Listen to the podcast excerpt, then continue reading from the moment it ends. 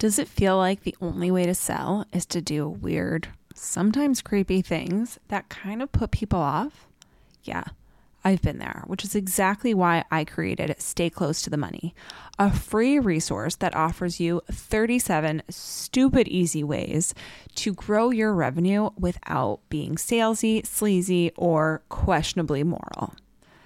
This free guide is available on my website and in the links in the show notes, so make sure you go download it so that you can start making more money today.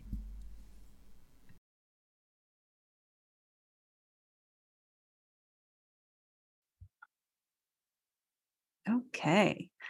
Hello, hello, everyone, and welcome back to Strategy Snacks.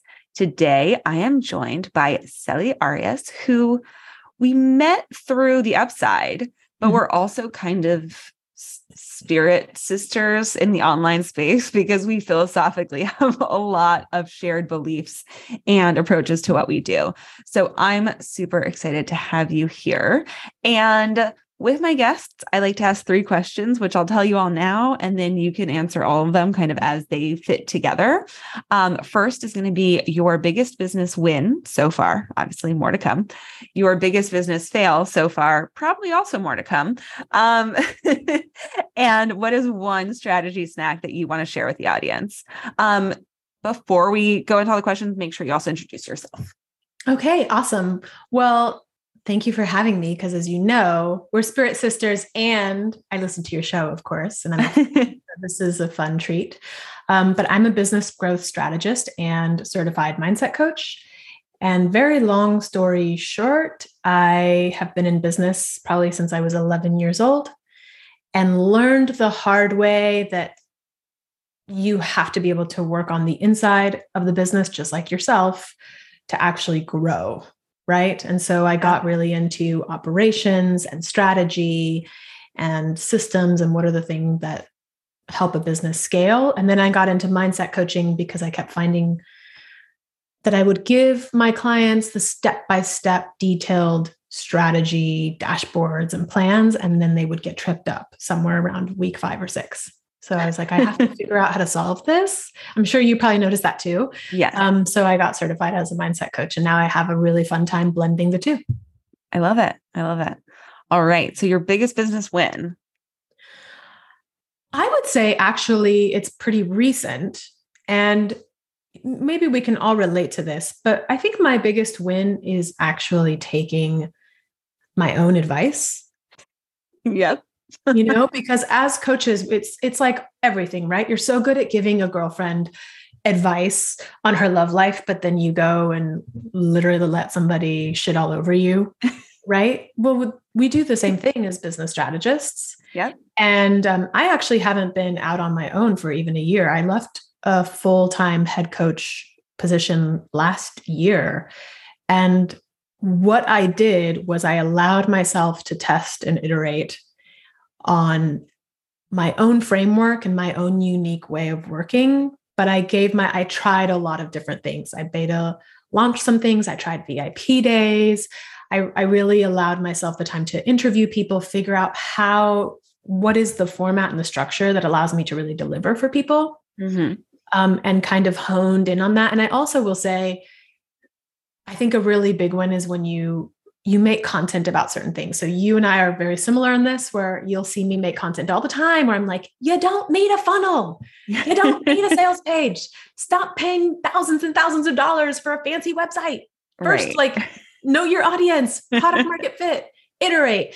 And I'm really proud of myself that I did that. I launched a mastermind, which is the Smooth Operator Mastermind, which is like a combination of all my best things in one place that's tested and I launched it without a sales page and I launched it that. without marketing and I yeah. had a ton of like I had a really strong solid foundational group of paying people without marketing it and I mm-hmm. so for me there was this moment where I was like oh it can be done you can yeah. make money without a sales page and spending all your money on a designer and a fancy website. You could just have conversations and show value and really prove your MVP of your product, right? Yeah. So I, I did that. And now I'm actually starting to market it.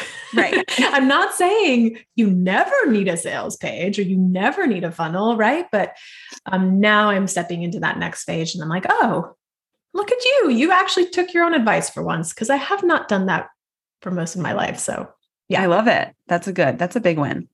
Yeah. That's a big win. All right. Let's talk about the other side of the coin. What's well, yeah, I mean, failure. I've done it, I've done them all. literally. I mean, well, I have literally done them all. I'll give you the most recent one. Let's do that. Because there's like a whole string of them. I mean, I most it. of my teachings and trainings come from huge mistakes I either made in my business or saw a client making. And I was like, I have to build a system for that. I have to find a way to fix that. We got to never do that again. Right. Like that's the beauty. That's what a system is, by the way. Right. right. Somebody asks you the same question twice.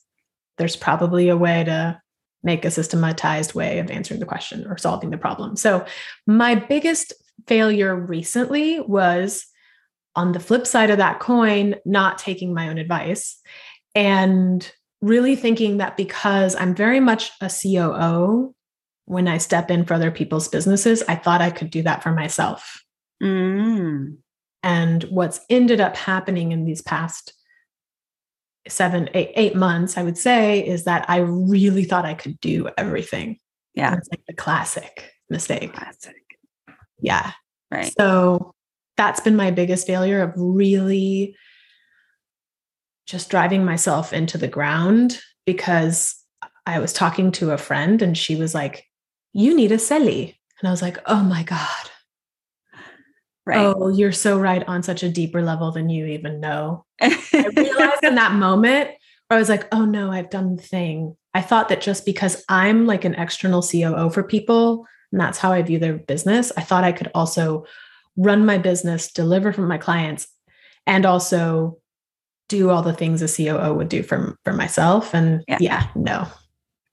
Interesting. Yeah. I mean, it's like a therapist can't do therapy on themselves and a surgeon can't operate on themselves and all those things. And so yeah. I never thought about it that way, but I like that. That is, yeah. I have to remind myself that. Exactly. Like, you cannot do surgery on yourself. Yeah.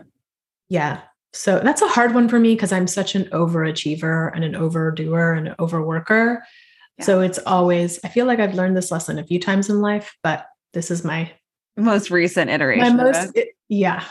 Yeah. Um, all right. And last but not least, what is one strategy snack? What is your number one strategy snack that you like to share with your clients that you want to share with everyone listening?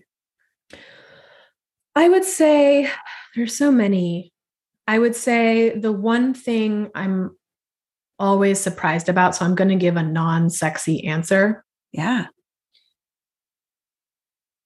I would say become friends with your numbers. That's very sexy to me. I mean, I know you get it. yes, girl, turn it to me. Exactly.